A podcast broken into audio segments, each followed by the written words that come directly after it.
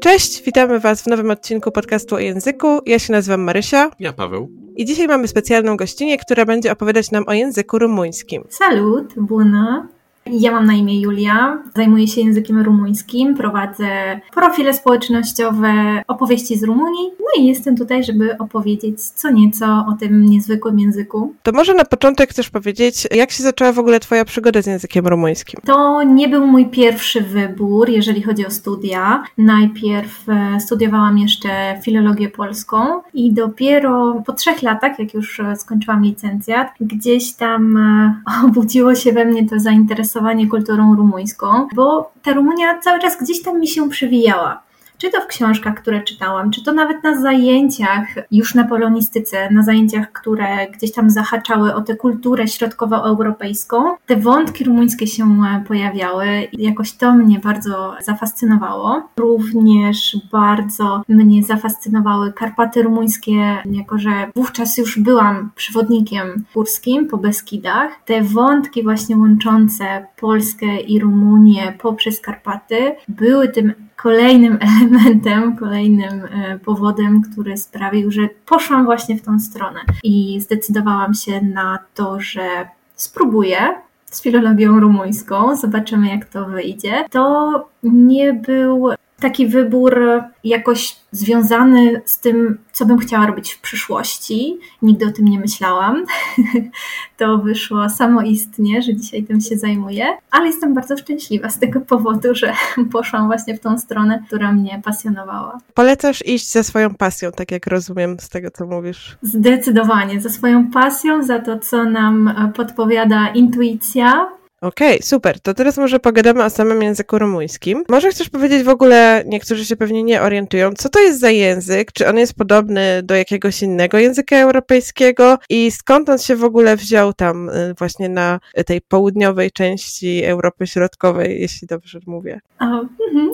Język rumuński jest językiem, zaczynając tak najbardziej ogólnie, indoeuropejskim. Jest również językiem romańskim. To faktycznie jest taka rzecz, o której nie wszyscy wiedzą, bo raczej ta część Europy nam się romańsko nie kojarzy.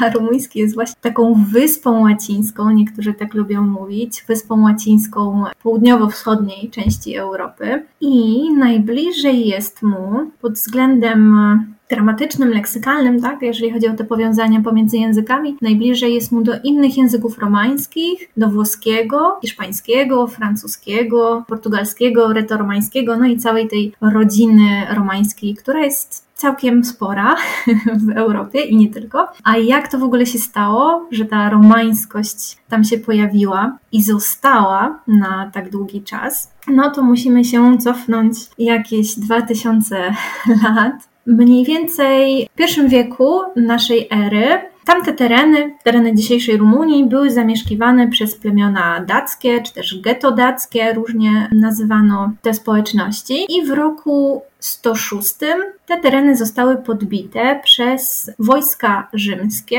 pod wodzą cesarza Trajana. To był ten moment, właśnie 106 rok, który był takim wydarzeniem, które sprawiło, że ta romańskość tam się pojawiła, została narzucona ludności tubylczej, tak, ludności, która posługiwała się prawdopodobnie jakimś właśnie językiem dackim, trakodackim, no trudno stwierdzić, bo ten język nie jest e, poświadczony w żadnych e, dokumentach. I na ponad 100 lat ta rzymska administracja, rzymska władza tam została. W 271 mm, legiony rzymskie zostały ewakuowane z tamtych terenów, ale mimo wszystko, tak się przynajmniej twierdzi, historycy przyznają, że prawdopodobnie jakaś część tej ludności romańskojęzycznej tam została i wciąż ten romański język tam funkcjonował. On był takim językiem powszechnej komunikacji. Oczywiście to nie była ta łacina klasyczna, to była ta latina vulgaris, czyli ta łacina potoczna, z której zresztą e, wywodzą się wszystkie języki dzisiejsze romańskie. I mimo tego, że właśnie te legiony rzymskie później zniknęły z tych dzisiejszych terenów rumuńskich, to język został, jakaś forma języka romańskiego, też nie wiadomo dokładnie jak ona wyglądała, bo później już po tym wieku trzecim następuje taki tak zwany ciemny okres w historiografii rumuńskiej, kiedy nie wiadomo, co tam się działo, nie wiadomo, jak wyglądał język powszechnie używany. Pierwszy, taki najstarszy dokument pisany języka rumuńskiego pochodzi dopiero z 1521 roku, czyli właściwie no, mamy tak grubo ponad tysiąc lat, o których nie wiemy zbyt dużo. Oczywiście są takie zapiski historyków, nawet Jan Długosz w swoich kronikach zawarł taką informację, że lud zamieszkujący Mołdawię oraz Wołoszczyznę posługuje się tym samym językiem i ma bardzo podobną kulturę i tak dalej. Więc e, wiadomo, że no już to był taki język proto-rumuński, można tak nazwać, ale nie wiemy, jak on wyglądał dokładnie. E, na pewno miał wiele naleciałości z języków słowiańskich, tak? bo kiedy w VI wieku naszej ery Słowianie się pojawili na Półwyspie Bałkańskim, to bardzo wpłynęli na ten język ludności, która już tam wcześniej była, więc nawet ten najstarszy dokument, o którym wspominałam, to jest list e, Neakszu z 1521 roku. On zawiera całą masę slawizmów, także dla dzisiejszego Polaka jest łatwiejszy w zrozumieniu niż na przykład wypowiedź współczesnego Rumuna, ten dokument z XVI wieku, bo ma tak wiele slawizmów. Zresztą pierwsi językoznawcy też mieli lekki dylemat na temat języka rumuńskiego, czy jest to język słowiański, czy jednak romański. Tutaj były dyskusje właśnie przez to, że wówczas ponad 30% słownictwa rumuńskiego, tej podstawowej leksyki, miało pochodzenie słowiańskie i ten język faktycznie tak mocno słowiańsko brzmiał. Ale to wynika właśnie z tego, że sąsiadował z jakim językiem słowiańskim? Może też przybliżyć trochę sąsiedztwo naokoło i co miało duży wpływ na rumuński? Mhm. Takie najstarsze slawizmy pochodzą jeszcze z tego okresu, kiedy nie było podziału na te języki poszczególne słowiańskie typu bułgarski, serbski i tak dalej. Mieliśmy, no prawdopodobnie, też nie wiadomo do końca, jakiś język wspólny, prasłowiański, no powiedzmy, który już wówczas, w pierwszym tysiącleciu naszej ery, wpływał na język proto-rumuński. To można sprawdzić e, dzięki językoznawstwu historycznemu i też e, porównawczemu, które na przykład e, pokazuje, że słowa, niektóre słowa, te najstarsze slawizmy, które zachowały się w rumuńskim, mają taką formę inną niż we współczesnych językach słowiańskich, w których już później doszło do jakichś zmian. Tak na przykład była ta przestawka, metateza, tak, że nam się tam L i jakaś samogłoska zamieniała miejscami. W rumuńskim jeszcze jest ta forma starsza, tak, co właśnie oznacza, że na pewno ten slawizm dotarł jeszcze do rumuńskiego, proto-rumuńskiego gdzieś przed X wiekiem naszej ery.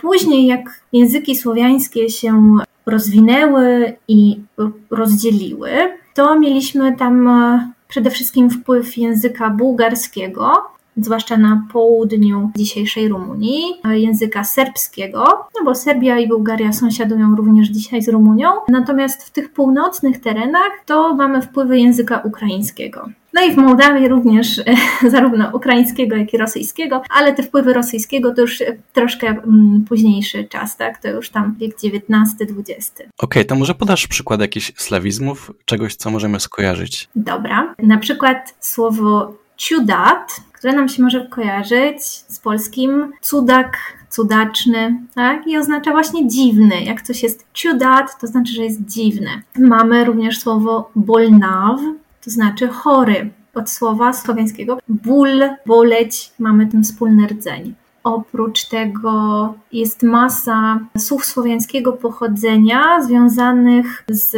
rolnictwem i w ogóle agrokulturą. Mamy na przykład plug, czyli pług, lopatę, łopata, e, ale takim największym rezerwuarem słowiańskości na pewno jest w rumuńskim słownictwo religijne, związane właśnie z religijnością, z duchowością, liturgią i tak dalej. Tam już jest cała masa, co drugie słowo ma pochodzenie słowiańskie. Mamy na przykład duch, sfynt, czyli święty, muczenik, męczennik, agresji to jest dość powszechnie używane słowo w Rumunii, które oznacza po prostu popełnić błąd, pomylić się, ale pochodzi z tego samego źródła co polskie grzeszyć. A to się razem pisze? To agresji? Nie. A to jest taki element, który nam wprowadza bezokolicznik. Czyli tak jak po angielsku powiedzmy mamy to be, tak po rumuńsku mamy a plus forma bezokolicznika. Więc rdzeniem tutaj słowa jest gresz. Tak? Też jest słowo gresiale, czyli błąd. Okej, okay, to może powiesz coś więcej. Czym się wyróżnia właśnie ta religijność rumuńska, taka tradycyjna może? Może coś będzie związanego z tym słownictwem? Mhm.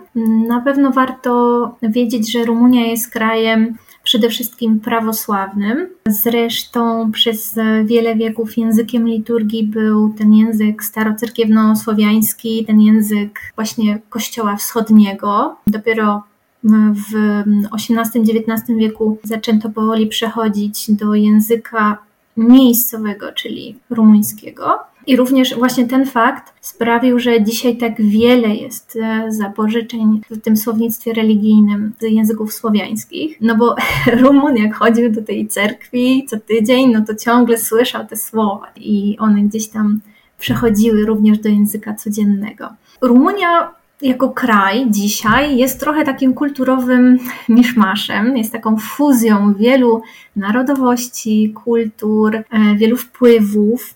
Więc jeżeli tutaj mówię o e, Rumunii, która jest przede wszystkim prawosławna, no to mam na myśli właśnie tych Rumunów etnicznych, bo oczywiście w Rumunii mieszkają również Węgrzy, jacyś potomkowie Sasów niemieckich, mieszkają Huculi, Serbowie, Lipowanie, którzy są potomkami starowierców, którzy uciekali z Imperium Rosyjskiego. Także mamy ogrom kultur, ogrom języków, które wzajemnie na siebie wpływają. Statystycznie religią dominującą jest prawosławie, bo również dominuje ten naród, etniczność rumuńska w państwie rumuńskim, ale mamy również grekokatolików, rzymskich katolików, starowierców, ewangelików i tak.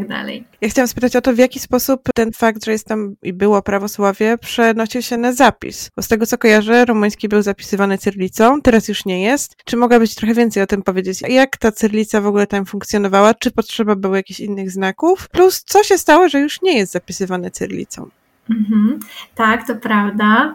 E, do mniej więcej połowy wieku XIX język rumuński był zapisywany cyrylicą.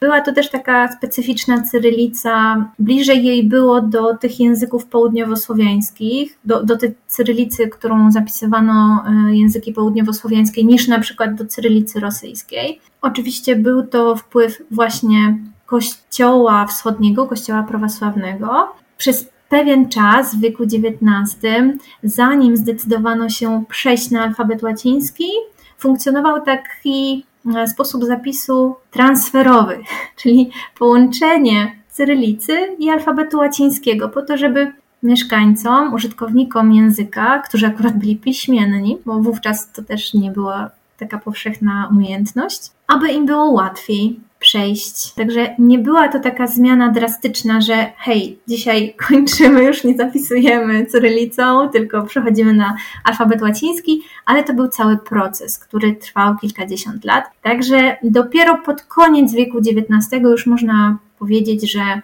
finalnie alfabet został zmieniony na łaciński. A dokonało się to na fali, po pierwsze, odrodzenia narodowego Rumunów. Jak to w wieku XIX wiosna ludów, tak? Wiele narodów gdzieś tam zyskuje taką wyższą świadomość narodową, walczy o swoje prawa, o swoją niezależność i tak dalej. W Rumunii było podobnie. I tym narzędziem uświadamiającym wspólność narodu rumuńskiego, taką, taką wspólną historię, wspólne pochodzenie, był między innymi język, język, kultura, tak? No bo też nie można zapominać, że wówczas w XIX wieku na przykład cały obszar Transylwanii, Banatu, Maramureszu, Kriszany, czyli praktycznie połowa dzisiejszej Rumunii, nie znajdowała się w państwie, które można by było nazwać rumuńskim, tylko była częścią Austro-Węgier. I dopiero w 1918 roku całe te tereny zostały przyłączone do Królestwa Rumunii. E, I właśnie to, co odróżniało tych Rumunów od sąsiadujących z nimi Węgrów czy Niemców, był język. Więc na ten język zwrócono szczególną uwagę i aby podkreślić to pochodzenie języka rumuńskiego od Rzymu, od tej starożytnej romańskości, chciano nieco upodobnić zapis do zapisu innych języków romańskich, czyli zmieniono alfabet na łaciński. Oprócz tego również w XIX wieku dochodziło do masowej reromanizacji języka, czyli zapożyczano masę słów z języków francuskiego, włoskiego, przede wszystkim tych dwóch, które były takim e, odnośnikiem, właśnie takim starszym bratem językowym Rumunii, zapożyczano masę tych słów, aby pozbyć się nadmiaru slawizmów. Również z tego powodu dzisiaj mamy do czynienia w rumuńskim z tak zwanymi dubletami,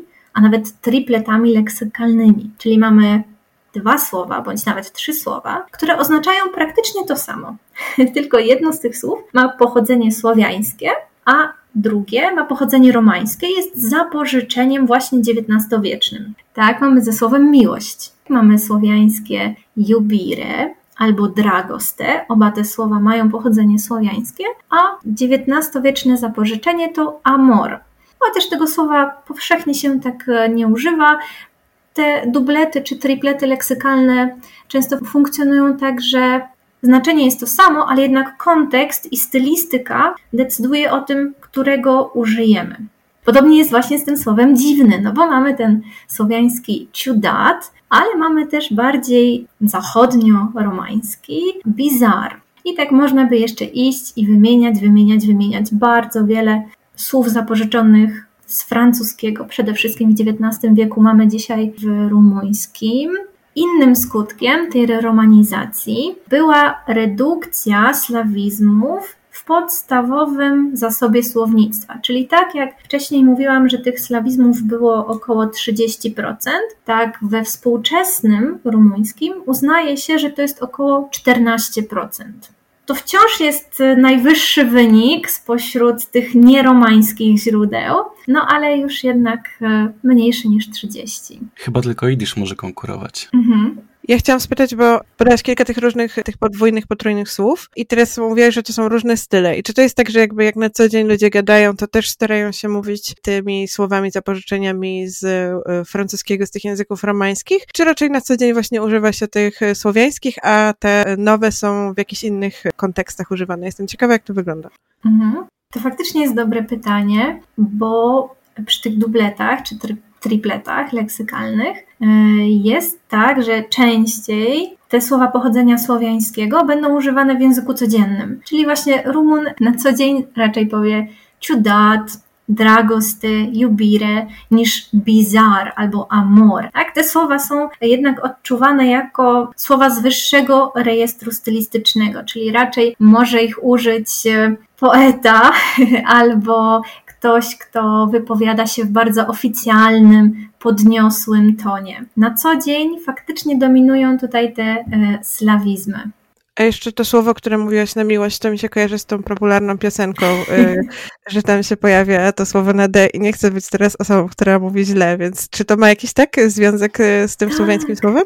Tak, tak, to jest właśnie to słowo dragoste, znane z piosenki y, Dragoste adintei, czyli tak jakby miłość spod lipy. Tak. To myślę, że może być zaskakujące, że to jest jednak słowiańskie słowo, a mhm. zawsze jak się tego słucha, to się nie ma pojęcia, o co tam chodzi.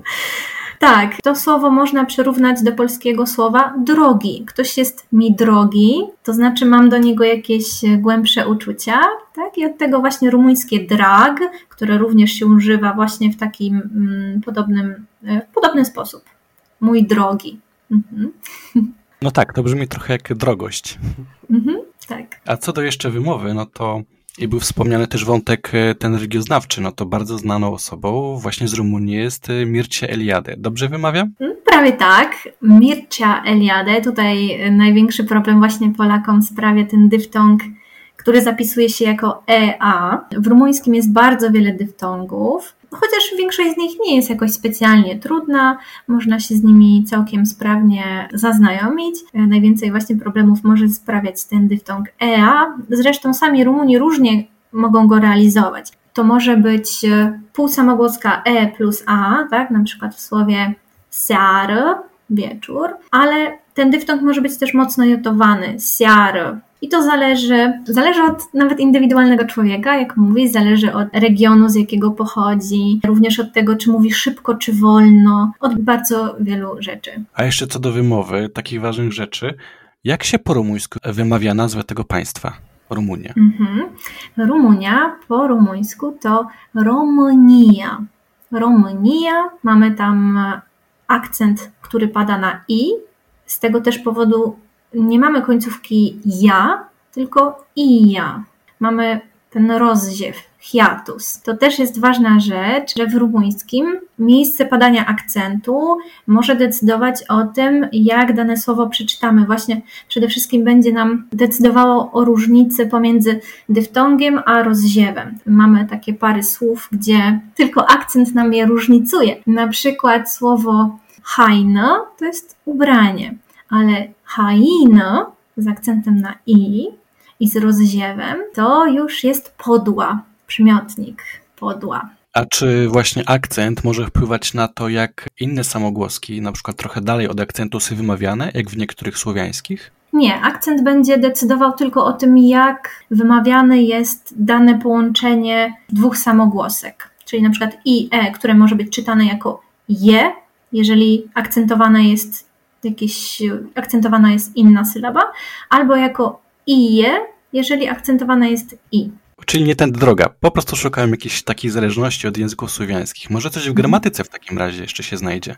Mhm, tak, oprócz takich rzeczy typowo leksykalnych, no to mamy też inne zapożyczenia, bardziej właśnie gramatyczne z języków e, słowiańskich. Mamy na przykład e, formę wołacza w rodzaju żeńskim liczby pojedynczej, który kończy się na o, podobnie jak w języku polskim, tak? Jak mówimy Mario, Julio, Agnieszko. Po rumuńsku podobnie, Mario na przykład będzie.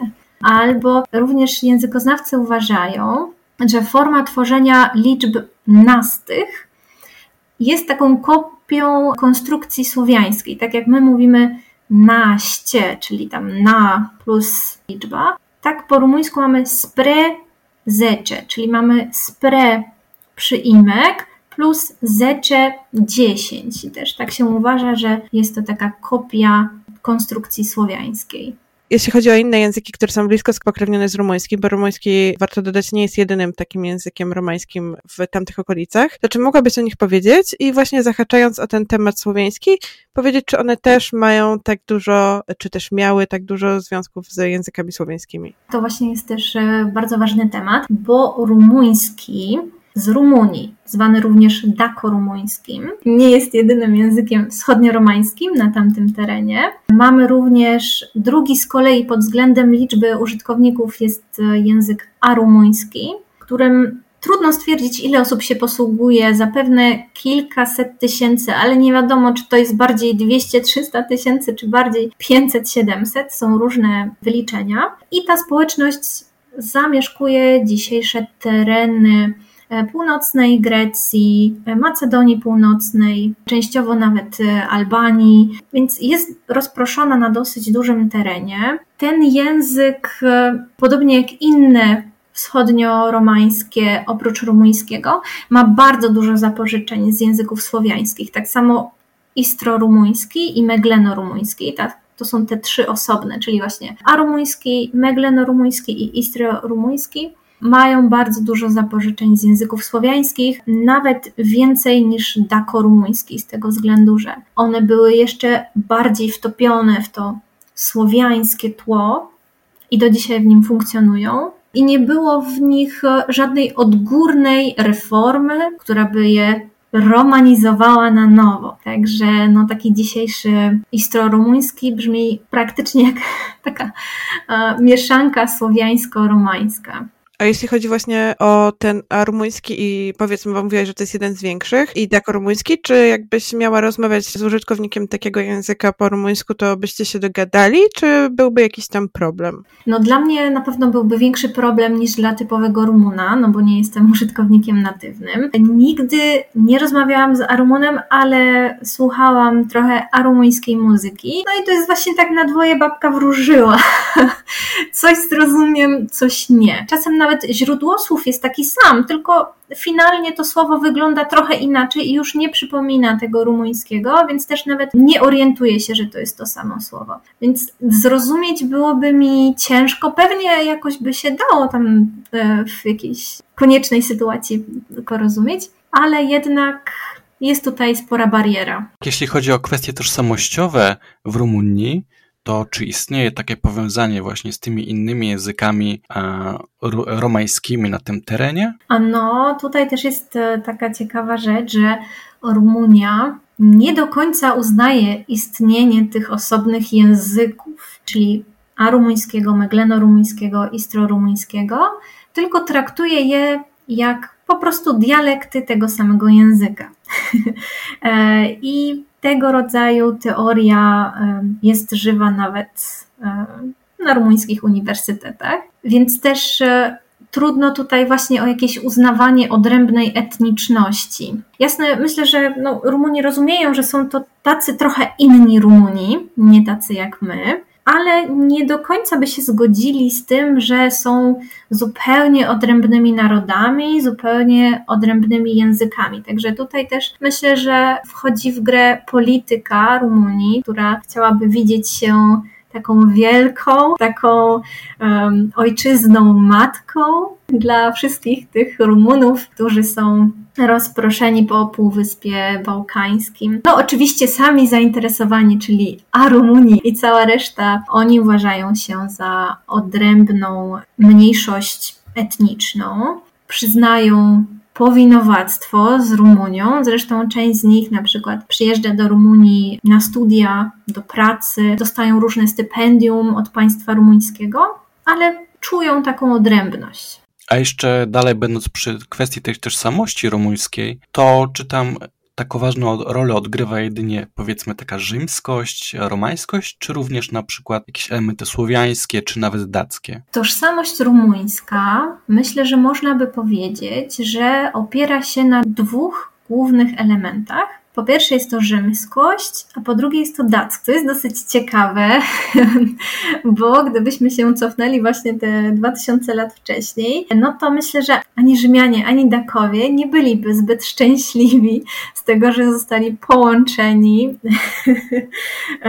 w, taki, w taką jedność, tak? Ale paradoksalnie właśnie to jest taka mitologia narodowa Rumunów, że oni pochodzą zarówno od tych Rzymian, jak i od tych Daków. Czyli nie ma problemu z tym, żeby na rumuńskiej ulicy w dużym mieście stała sobie wilczyca kapitolińska, bo w prawie każdym rumuńskim mieście stoi e, pomnik wilczycy kapitolińskiej właśnie jako ten znak, że my tutaj to od Rzymu. Ale również nie ma problemu z tym, żeby nazwać ulicę dalej imieniem Decebala. Więc to wszystko ze sobą się łączy dosyć takiej ciekawej mieszance. Jeśli chodzi o słowiańskość, to tutaj no, Rumuni trochę nie chcą tego przyznawać. Nie lubią przyznawać, że wiele elementów ich e, kultury, zwłaszcza takiej kultury ludowej, no, praktycznie pochodzi od ludów słowiańskich. Oczywiście czasem trudno jest stwierdzić, tak, co było pierwsze, czy dana tradycja była już na tych terenach od czasów dackich, czy może przyszła razem ze Słowianami, tak, trudno stwierdzić, ale na tym poziomie kulturowym, zwłaszcza ludowym, Słowianie i Rumuni mają bardzo wiele wspólnego. Wspólne obyczaje, na przykład kolędowanie noworoczne, Niektóre postaci właśnie z folkloru też są wspólne. Ja oczywiście tutaj nie chcę mówić, że wszystko, co Rumuni mają w kulturze ludowej, pochodzi od Słowian. Nie, no absolutnie nie. Ale jednak bardzo wiele jest tych wpływów, o których Rumuni mówić za bardzo nie lubią, bo wolą szukać genezy tych obyczajów i tych fenomenów kulturowych u siebie, tak, autochtonicznie, że to na pewno od Daków, to na pewno jeszcze z tych starożytnych czasów, chociaż no, niekoniecznie tak musi być. Ale to chyba akurat każda państwowość, może tak to określę, ma to do siebie, że lubi sobie przypisywać. W Polsce jest przecież to samo, nie? Mm -hmm. Jesteśmy na styku jakichś germańskich i wschodniosłowiańskich tradycji i czasami sobie tak to bierzemy i potem nie przyznajemy, że to skąd się wzięło, więc mm -hmm. to, takie procesy myślę, że znamy z naszego podwórka. Tak, tak, tak. Albo może nie znamy, bo niektórzy może nie chcą się przyznawać. tak, no standardowy Rumun byłby oburzony po moich słowach, E, zresztą nawet Akademia Rumuńska też ma swoje małe grzeszki naukowe. Można wciąż, tak już może przechodząc do innego tematu, wielu Rumunów jest przekonanych, że tereny, górzyste tereny, te tereny karpackie, polskie, słowackie czy, czy czeskie, są wciąż zamieszkane przez tę ludność wołoską. Więc czasem dochodzi do sytuacji naprawdę absurdalnych, w których ktoś twierdzi, że na przykład papież Jan Paweł II no, był z Wadowic, więc był Wołochem, tak? Krew rumuńska. Naprawdę są takie teorie. Ale właśnie może cię tu zatrzymam i poproszę cię, żebyś powiedziała Wołosi. To brzmi podobnie do Włosi. Czy mogłabyś naszym słuchaczom i słuchaczkom wytłumaczyć, jakie to jest podobieństwo i skąd ono się wzięło? Mhm, tak, podobieństwo oczywiście jest, bo oba te słowa pochodzą z tego samego źródła. Źródło było prawdopodobnie germańskie i oznaczało kogoś obcego na początku. Później z biegiem czasu to słowo, które na razie trudno zrekonstruować jeszcze w takiej formie, no, w jakiej funkcjonowało powiedzmy te 2000 lat temu, później zaczęło oznaczać plemiona zromanizowane, bo na początku mm, określano tak plemię Wolków, później to plemię pod rządami Rzymu właśnie było zromanizowane i później jakoś tak wyszło, że te ludy, które były zromanizowane, posługiwały się językiem romańskim, no to zaczęto właśnie określać tym mianem. Dzisiejsi Rumuni lubią też mówić o sobie, że są potomkami tych Wołochów, czyli przede wszystkim pasterzy wędrownych, chociaż oczywiście nie wszyscy z nich byli pasterzami, ale jednak w historii zapisali się przede wszystkim jako pasterze, którzy wędrowali ze swoimi stadami przez łuk Karpat. Także tam mamy właśnie to słowo Wołoch, rumuńskie Walach albo Wlach, są dwa też warianty. I to słowo właśnie na określenie tych ludów romańskich z terenów bałkańskich trafiło do Polski. Prawdopodobnie właśnie, no, tak jak idzie łuk Karpat, tak też to słowo do nas trafiło. Chociaż nawet wcześniej osoby bardziej światłe, bardziej uczone mogły wiedzieć, że tamte tereny są zamieszkiwane właśnie przez Wołochów z tego względu, że wspominali o tym historycy i kronikarze, tak, że właśnie tamta ludność romańskojęzyczna tak się zwie. Natomiast ci Włosi to również był lud romańskojęzyczny, tak? Więc im również nadano tę nazwę. Skąd się wzięła w Polsce? Zapewne gdzieś bardziej od zachodu, może od naszych germańskich sąsiadów, trudno stwierdzić. No i w języku polskim właśnie doszło do tej metatezy, czyli przestawki, czyli pierwotne słowo walch zmieniło się na wlach, potem włoch, tak? I, I stąd te dzisiejsze Włochy. Natomiast słowo zasłyszane zapewne od innej strony, gdzieś tam bardziej od południa czy od wschodu, w formie walach, przeszło w właśnie polskie Wołoch. Jak w takim razie po rumuńsku się mówi na Wołochów? No właśnie są dwa warianty. Jest walach i wlach, czyli faktycznie jedna jest z tym pełnogłosem ala, tak? Druga jest już po metatezie wlach. No to są te dwa, dwa warianty.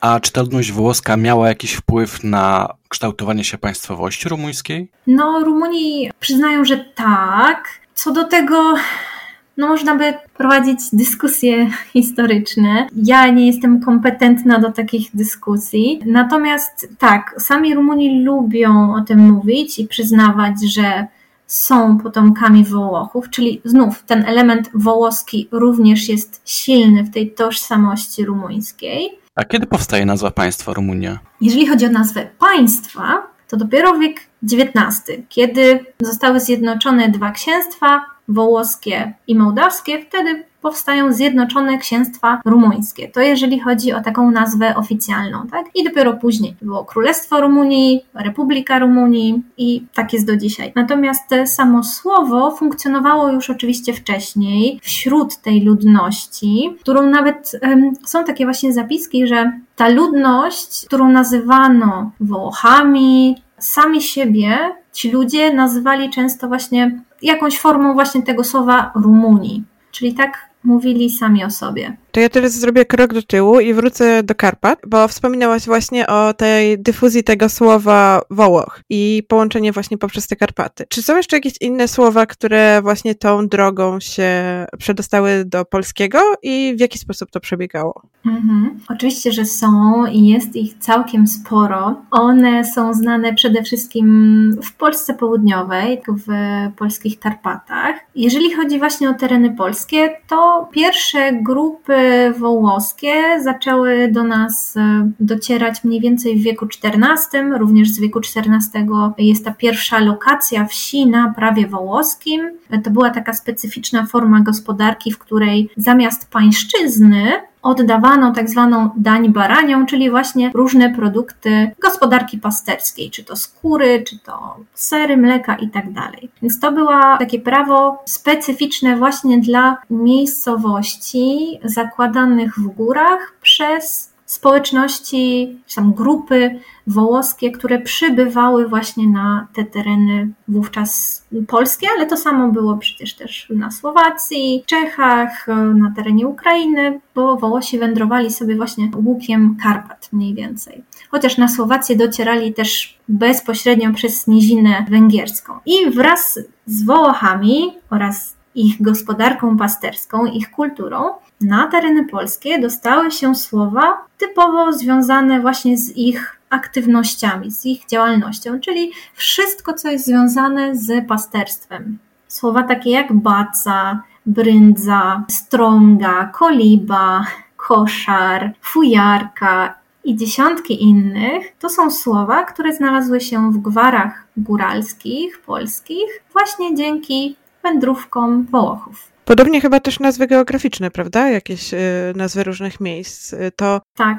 Mhm. Jak chciałam dodać, że jeśli ktoś był ciekawy, to z tego co kojarzę, też pisałaś o tym u siebie, prawda? O tych nazwach geograficznych. Tak, tak, tak. Napisałam taki artykuł, w którym e, wiele tych informacji zawieram, zarówno o karpatyzmach związanych z przetwórstwem mleka, z pasterstwem, z życiem społecznym i tak dalej, ale też właśnie tam daję wiele przykładów toponimów, które pojawiły się w Polsce, w polskich górach dzięki Wołochom. No to będzie na przykład Magura, tarnica, perć i wszelkie perci. Mamy w Polsce nie tylko orlą perci, ale też inne. Hala strążyska, Cyrla, bardzo dużo jest takich nazw miejscowych, które mają pochodzenie wołoskie. To skoro tak dużo jest tych perci, to co to znaczy to słowo? W dzisiejszym rumuńskim puertie oznacza albo wąską ścieżkę wydeptaną w śniegu, albo taki ślad, który zostawiają narty również w śniegu. Natomiast to znaczenie, które przynieśli ze sobą Wołosi, które zostało tutaj w Polsce,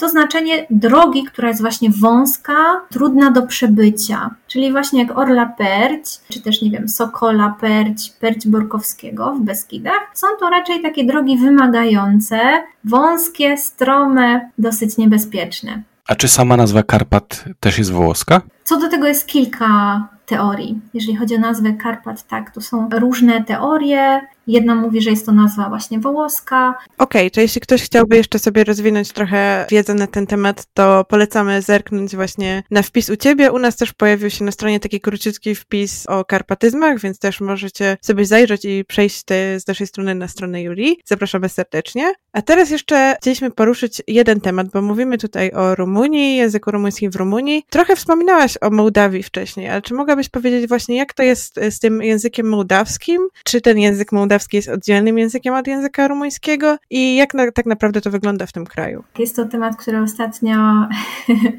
był na ustach wszystkich, między innymi przez to, że parlament mołdawski przyjął nową ustawę, która zmienia w całej legislacji język mołdawski na język rumuński. Ja też wtedy udostępniłam tą informację, to dostawałam takie wiadomości, no ale że co się dzieje, czy to znaczy, że Mołdawia traci jakąś swoją niezależność, czy nie wiem, łączy się z Rumunią i tak dalej. Co też pokazuje właśnie, że faktycznie mała jest świadomość faktu, że rumuński i mołdawski właściwie są tym, tym samym językiem. Nie ma języka mołdawskiego jako osobnego. Tutaj rumuński z Rumunii oraz rumuński z Mołdawii są wzajemnie całkowicie zrozumiałe i jeżeli używamy tej nazwy mołdawskiej, to mamy na myśli po prostu dialekt tę wersję regionalną języka rumuńskiego.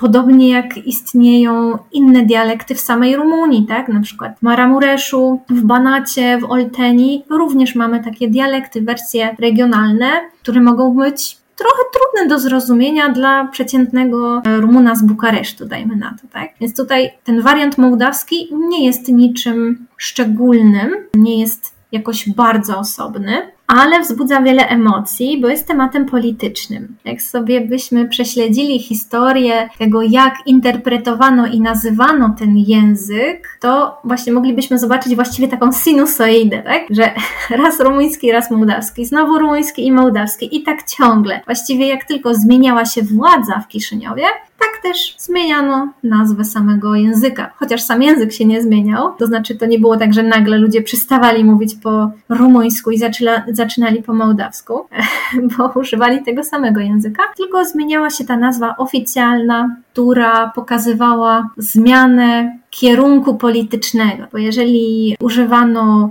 nazwy mołdawskiej, to był znak, że politycznie gdzieś tam kierowaliśmy się bardziej na wschód, pokazywaliśmy swoją odrębność wobec Rumunii i nie chcieliśmy być z nią kojarzeni. Tak było przede wszystkim e, w tych czasach, kiedy Mołdawia była pod rządami przykład Imperium Rosyjskiego, czy w czasach komunistycznych. Natomiast wtedy, kiedy pojawiała się ta nazwa rumuński, to był drugi kierunek, na zachód, tak, ku Rumunii. Więc kiedy Mołdawia na przykład e, wróciła do, do tej macierzy, tak się mówi, tak, rumuńskiej, czyli stworzyła wspólne państwo razem z innymi regionami Rumunii w dwudziestoleciu międzywojennym, no to znowu rumuński, tak? No i teraz, jako że obserwujemy w Mołdawii właśnie taki trend proeuropejski. No oczywiście Mołdawia jest mocno podzielona w tej kwestii, ale jednak u władzy jest ta partia bardziej proeuropejska, no to zmieniono również te legislacje. Jeżeli chodzi o to, czy język osoby z Rumunii i z Mołdawii jest wzajemnie zrozumiały, to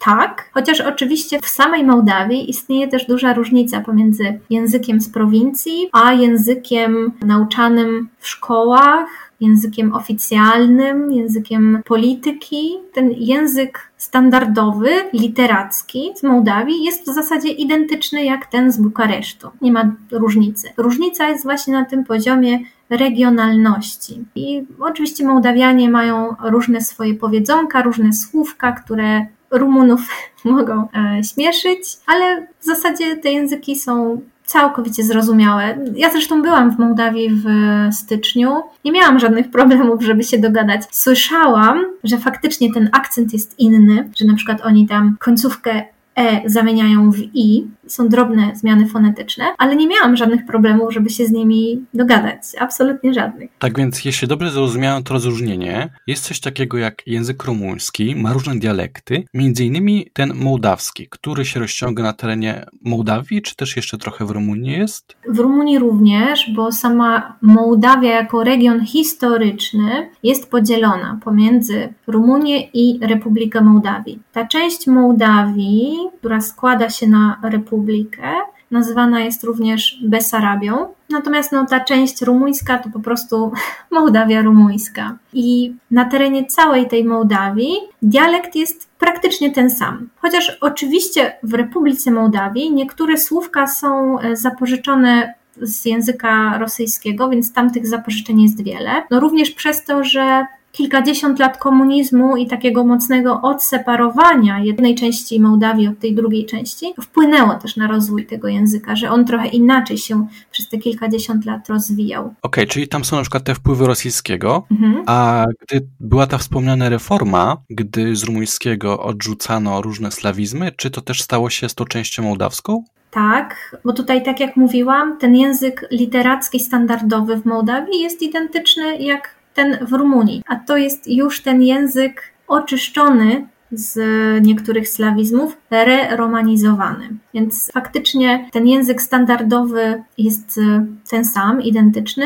Na poziomie regionalnym, dialektalnym tych zapożyczeń z rosyjskiego jest dużo więcej. A tam też chyba była taka kwestia zapisu, prawda? Czy zapis cyrylicą, mhm. czy zapis jeszcze dłużej ciągnąca się niż y, właśnie w Rumunii, prawda? Tak, tak, zgadza się. Jak pod koniec wieku XIX Rumunia już przeszła na alfabet łaciński, no to Mołdawia dalej trwała przy tej cyrylicy, bo wówczas no właśnie była częścią Imperium e, Rosyjskiego. Podobnie w czasach komunizmu. E, dopiero w latach 90. po upadku komunizmu powrócono do alfabetu łacińskiego. I to rozumiem właśnie na wzór, mhm. no tak, to wtedy wszystko było jakby połączone, że na wzór tego, co się działo w Rumunii z rumuńskim. Tak. To bardzo w sumie ciekawe, że takie drobne różnice jak sam alfabet mogą już sprawiać, że rozdziela się to jako dwa języki. A możesz powiedzieć, jak to wygląda teraz, jeśli chodzi o podejście ludzi w Mołdawii? Czy oni też mają takie przekonanie, że ten język jest inny tak już tożsamościowo, że to jest właśnie inny język, czy raczej właśnie jest takie, nie wiem, taki common knowledge, że to jest właśnie rumuński taki sam jak w Rumunii i kwestia jest tylko innej nazwy? No to już jest bardzo różnie, bo statystyki, nawet spis powszechny, który niedawno właśnie czytałam, to jednak większość Mołdawian określa swój język jako mołdawski. Mniejsza część nazywa go rumuńskim. Tak więc tutaj ta mołdawska świadomość językowa idzie bardziej w stronę tożsamości narodowej, tak? Czyli jeżeli oni czują się Mołdawianami, to też czują, że chcieliby nazwać swój język mołdawskim. To jest ten jedyny powód, dla którego właśnie nazywają go mołdawskim. Myślę, że większość z nich wie, że to jest ten sam język co w Rumunii. Zresztą mnóstwo Mołdawian i podróżuje do Rumunii. Wielu Mołdawian wyjeżdżało nawet na stałe do pracy, na studia i tak dalej. Więc myślę, że standardowy Mołdawianin jest świadomy tego, że to jest ten sam język, ale woli nazywać ten język mołdawskim, żeby podkreślić również swoją narodowość. Czy jest jakaś taka dyfuzja kulturowa, że właśnie, nie wiem, na przykład jakieś seriale z jednego kraju do drugiego, albo filmy, albo muzyka? Bo przez to chyba też można zauważyć, że ten język jest taki sam na przykład, nie? Tak, no dzisiaj już w zasadzie mamy pełny przepływ pomiędzy Rumunią i Mołdawią, pełny przepływ kulturowy nie ma żadnej żelaznej kurtyny, która by oddzielała te dwa kraje od siebie. W czasach komunistycznych, owszem, również kulturowo oddzielano te kraje, no dzisiaj już nie. Także w obu krajach słucha się mniej więcej tej samej muzyki. Zresztą w Rumunii słucha się bardzo dużo zespołów mołdawskich, bo jakoś tak wyszło, że sporo tych mołdawskich zespołów osiągnęło całkiem dużą popularność w Rumunii. No śpiewając no, po rumuńsku. Chyba też nawet na Eurowizji były popularne, tak mi się wydaje. A, dobra, wiem. Chodzi o ten zespół z Doprzyzdób i e, tak, ich piosenkę właśnie. E, tak, tak, tak prawda. Mhm. A czy właśnie w Mołdawii też jest takie poczucie przynależności do czegoś starożytnego, rzymskiego, dackiego, podobnie jak w przypadku Rumunii? Zarówno Rumunia, jak i Mołdawia mają poczucie wspólnego pochodzenia, wspólnej historii, tej najstarszej, aż do mniej więcej wieku XIX, kiedy to wtedy zaczęto mocno oddzielać właśnie Mołdawian od Rumunów. Trudno mi stwierdzić, czy Mołdawianie czują to inaczej. Na pewno czują więź z Rumunami, powiedzmy, że nazywają ich braćmi, tak? Nawzajem zresztą te dwa narody nazywają się braćmi, bo wiedzą, że mają wspólną historię, wspólne pochodzenie. No ale jednak ta Mołdawia jest y, mocniej dotknięta taką wschodnią słowiańskością i taką mentalnością poradziecką, no tak trzeba to nazwać. I to faktycznie nawet widziałam podczas swojej podróży, że ta mentalność poradziecka tam jest. Mhm, dużo mocniejsza niż w Rumunii. To znaczy, w Rumunii panuje bardzo duży luz, bardzo duża elastyczność. Tak? Czy przejdziesz 10 minut później, czy 10 minut przed zamknięciem muzeum, nic się nie stanie, jakby każdy cię wpuści z otwartymi rękoma, jest bardzo duża taka otwartość i taki luz. W Mołdawii już czegoś takiego nie ma. Tam jednak widać, że ten trening nowego człowieka radzieckiego się odbył i jest inaczej, tak, że są, jeżeli są wyznaczone godziny, to wszystko ma się odbyć w tych wyznaczonych godzinach, tak? Zero takiej elastyczności. Więc jest pewna różnica w mentalności pomiędzy Rumunią a Mołdawią. A możesz jeszcze wrócić do tego wydarzenia z tego roku, kiedy właśnie zmieniono ten zapis na język rumuński. To było motywowane jakoś obecnymi wydarzeniami politycznymi, prawda? Mhm. Co to miało tak symbolicznie oznaczać? Tak, te zmiany zazwyczaj są symboliczne, tak jak mówisz, bo de facto nie zmieniają języka, zmieniają jedynie to, jak się go nazywa. W tym roku to miał być taki symbol odejścia właśnie od tej rosyjskości, no również tutaj kontekst wojny w Ukrainie jest bardzo ważny, tak? I tego, że również Mołdawianie poczuli się wtedy zagrożeni jako państwo, które nie należy do Unii Europejskiej, nie należy do NATO, jest bardzo małe, właściwie ma praktycznie zerowe szanse jakiejkolwiek obrony w obliczu rosyjskiej napaści. No i jeszcze ma na swoim terenie separatystyczne Naddniestrze, które jest kierowane e, z Kremla, więc faktycznie poczuli pewne zagrożenie i poczuli taką potrzebę skierowania się w stronę Rumunii, w stronę Unii Europejskiej. Ta decyzja przejścia e, na język rumuński zmiany tej terminologii, była konsekwencją, była taką interpretacją postanowienia Trybunału Konstytucyjnego z 2013 roku, więc ona też nie wzięła się znikąd. Mołdawianie mieli jakąś podstawę, na której mogli się oprzeć, czyli właśnie Trybunał Konstytucyjny, żeby przepuścić tę ustawę przez parlament. I z tego, co czytałam, tam były jakieś obrady i nie wszyscy się do końca z tym zgadzali, prawda? Że są wciąż jakieś takie, nie wiem właśnie jak duże, czy się orientujesz, jak duża jest grupa, która nie zgadza się z takimi reinterpretacjami i z takimi zapisami? No jest całkiem spora. W samym parlamencie były protesty na ulicach Kiszyniowa, gdzie ludzie pokazywali swoje niezadowolenie z tej decyzji. Myślę, że to dlatego, że po części czuli, że nie chcą, aby zabierano im tę tożsamość mołdawską, że poprzez zmianę nazwy języka również e, mogą pójść jakieś kolejne zmiany, jeszcze bliższe spotkanie z tym Zachodem. Im się to po prostu nie podoba, taka perspektywa takiej przyszłości. No, to jest oczywiście bardzo skomplikowany temat. Jeżeli kogoś interesuje to, dlaczego Mołdawia dzisiaj funkcjonuje tak, jak funkcjonuje, no to polecam książkę, reportaż Kamila Całusa o Mołdawii, który bardzo rzetelny sposób właśnie tłumaczy wszystkie te zależności. Dzięki za takie podsumowanie tematu mołdawskiego i mamy jeszcze do Ciebie ostatnie pytanie. Jeśli ktoś chciałby się nauczyć języka rumuńskiego, to czy będzie to trudniejsze na przykład niż francuski, angielski? Czy to jakieś porównywalne?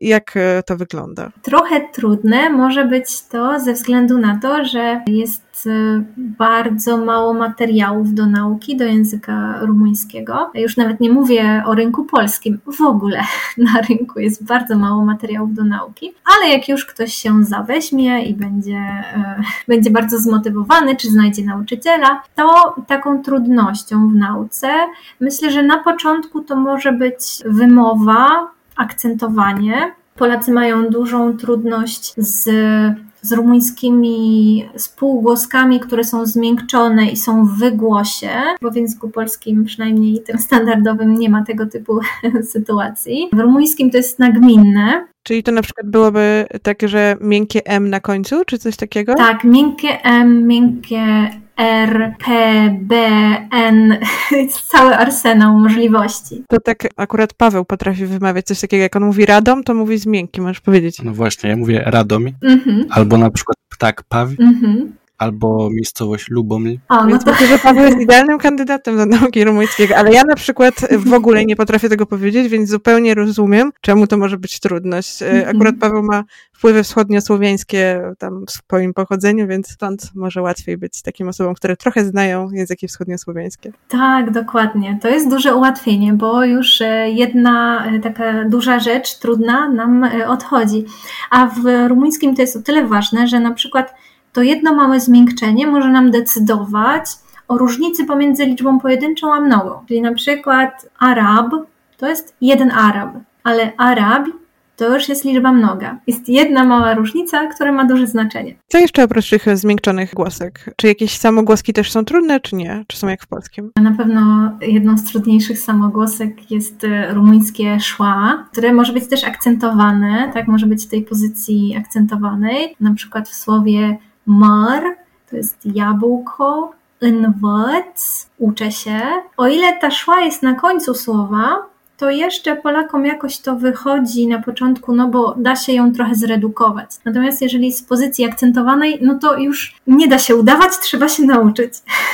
To trochę niższy taki anglojęzyczny mem. Szła is never stressed. Mhm, a tutaj jednak. No ale właśnie może trochę, trochę większa świadomość języka angielskiego to może też pomóc. Jeśli ktoś już tak wbija się w wymowie angielskiego, już opanowuje tam właśnie ten dźwięk szła, to może też na rumuńskim sobie poradzi. Mhm, tak, na pewno w sytuacji e, nieakcentowanej tak, angielski bardzo pomaga, jeżeli ktoś właśnie jest świadomy fonetyki języka angielskiego. No, ale trzeba jeszcze poćwiczyć jednak, żeby ten, to, tę rumuńską szłę dobrze wyartykułować. Więc to jest na pewno to. A jeśli chodzi właśnie o gramatykę, czy, y, bo tak jak mówiłeś, to są języki spokrewnione, to jest na przykład francuski, włoski, inne języki, które z tej łaciny się wyodrębniły. I czy to jest tak, że na przykład znajomość jakiegoś z języków romańskich może pomóc, czy wręcz przeciwnie, bo jest jakoś inaczej? Mhm. Pomóc na pewno może w rozumieniu, dajmy na to, czasów gramatycznych czy trybów gramatycznych, bo faktycznie gramatyka jest bardzo podobna, chociaż wiadomo, że rumuński też ma swoje różne cechy charakterystyczne, tak, ma na przykład rodzaj nijaki, którego nie ma w innych romańskich, czyli tutaj jest dużo bliżej tej starożytnej łaciny, tak, bo w łacinie mieliśmy właśnie trzy rodzaje, w tym rodzaj nijaki, tak samo jest dzisiaj w rumuńskim. Mamy również przypadki, pięć przypadków, czyli po rumuńsku musimy odmieniać rzeczowniki czy też przymiotniki e, przez przypadki. Akurat Polakom to jakby nie sprawia problemu, bo znają cały ten koncept. Jednak jeżeli ktoś powiedzmy zna, nie wiem, włoski, francuski i tak dalej i jest przyzwyczajony do tego, że wystarczy, że nauczy się jednej formy danego rzeczownika i już tyle, na całe życie wystarczy, no po rumuńsku nie. Bo właśnie w tym rumuńskim, jak widać, zachowały się te przypadki z łaciny, mhm. a w zachodnio-romańskich już nie. Mhm. To może znajomość łaciny pomoże. Są też osoby, które znają łacinę, więc może tutaj. Tak. Bo to chyba jest mniej przypadków niż w samej łacinie, prawda? No w rumuńskim jest e, pięć, z tym, że też zależy o jakiej części mowy mówimy, bo na przykład e, przy rzeczownikach czy przymiotnikach e, jest trochę łatwiej, bo nominatyw wygląda tak samo jak akuzatyw, natomiast genityw wygląda tak samo jak datyw. Więc w zasadzie mamy dwie formy, których należy się nauczyć. Przy zaimkach osobowych już jest bardziej E, sytuacja skomplikowana. Natomiast wydaje mi się, że to może brzmi strasznie, pięć przypadków, ale w praktyce wcale nie jest takie, takie trudne. No jak widać, w praktyce może być ich nawet mniej. tak. Mhm. Czy coś jeszcze, jeśli chodzi o naukę rumuńskiego? Jakieś na przykład porady, jak ktoś by chciał zacząć, czy coś takiego? Jeżeli ktoś chce zacząć naukę języka rumuńskiego, to ja bardzo kibicuję i trzymam kciuki. E, ja się zawsze cieszę, jak e, ktoś postanawia uczyć się tego języka, bo no wciąż jest jest to taka supermoc y, rzadka wśród Polaków. Polecam bardzo dużo słuchania, żeby osłuchać się z tym językiem, właśnie ze względu na tą specyficzną fonetykę i dźwięki, których nie ma w języku polskim. Więc na pewno słuchanie tutaj pomaga i na przykład lekcje poświęcone wymowie, fonetyce. To też może być fajny sposób na właśnie rozpoczęcie tej przygody, żeby już od początku poprawnie artykułować te dźwięki. Jeżeli ktoś chce się uczyć w sposób bardziej zorganizowany, no to oczywiście zapraszam również do mnie. Prowadzę lekcje rumuńskiego i kursy grupowe i lekcje indywidualne. I no cóż, no po prostu polecam uczyć się języka rumuńskiego, bo jest naprawdę piękny, również jeżeli chodzi o brzmienie, o to, jak bogate jest słownictwo. W zasadzie znając rumuński, można też sobie tak jakby podkraść parę słówek z innych języków, tureckiego, z greckiego, węgierskiego, niemieckiego, bo są zapożyczenia z bardzo wielu języków. To jeśli ktoś chciałby się uczyć, to polecamy bardzo zgłosić się do Juri. Wszystkie informacje dotyczące kontaktu oczywiście są w opisie odcinka. Też chyba u Ciebie da się znaleźć materiały do rumuńskiego? Tak, od czasu do czasu też tworzę swoje materiały do nauki języka rumuńskiego, to znaczy tworzę je cały czas na swoje lekcje, ale niektóre z nich udostępniam też na stronie. Przy tym całym niedoborze materiałów do rumuńskiego na rynku to też będzie pomocne zajrzeć do Ciebie, pójść na lekcje. Tak, na na pewno, zapraszam. Mam też w planach stworzenie czegoś większego, co by pomogło Polakom w nauce, ale to jeszcze jeszcze jest czas. Jeśli chodzi o rumuński, to czy teraz jest jakieś zapotrzebowanie? Na przykład jak ktoś myśli sobie, chce się nauczyć jakiegoś mniej znanego języka, teraz częstym wyborem są języki norweski, szwedzki, y, skandynawskie. A jeśli chodzi właśnie o takie mniej popularne języki, to czy znajdzie się na przykład jakąś pracę z rumuńskim w Polsce? Bez problemu. W dużym mieście, w korpo, naprawdę z pocałowaniem ręki wezmą każdą osobę, która zna rumuński, przynajmniej na B2, tak, żeby się komunikować, bo są niedobory w kadrach i zazwyczaj headhunterzy wchodzą nawet na jakieś małe grupki na Facebooku y, filologii rumuńskiej. Ja tam jestem właśnie w kilku, więc widzę ciągle, że ktoś chce się dostać i wrzucić jakieś ogłoszenie, bo naprawdę jest większe zapotrzebowanie niż ilość osób, które się tym językiem posługują. Więc osoby, które idą na filologię rumuńską, kończą sam licencjat po trzech latach, bez problemu znajdą pracę w dużych miastach, w dużych firmach. To rozumiem, że nie ma na co czekać, tylko zacząć się uczyć. Tak. To w takim razie koniecznie, jeśli jesteście zainteresowane, zainteresowani, zajrzyjcie na e, stronę Julii, na jej social media, opowieści z Rumunii. I dzięki wielkie za dzisiejszą rozmowę. Nauczyliśmy się bardzo wiele. Jeśli macie jakieś e, jeszcze pytania, to możecie pisać do nas, czy właśnie do Julii. I słyszymy się następnym razem. Będziemy rozmawiać o jeszcze innym języku, bo teraz prowadzimy taką serię, że zapraszamy różne osoby, żeby opowiadały o językach, które znają, których się uczą albo których uczą. W takim razie jeszcze raz dzięki wielkie za dzisiejszą rozmowę i do usłyszenia. Cześć. Cześć. Cześć.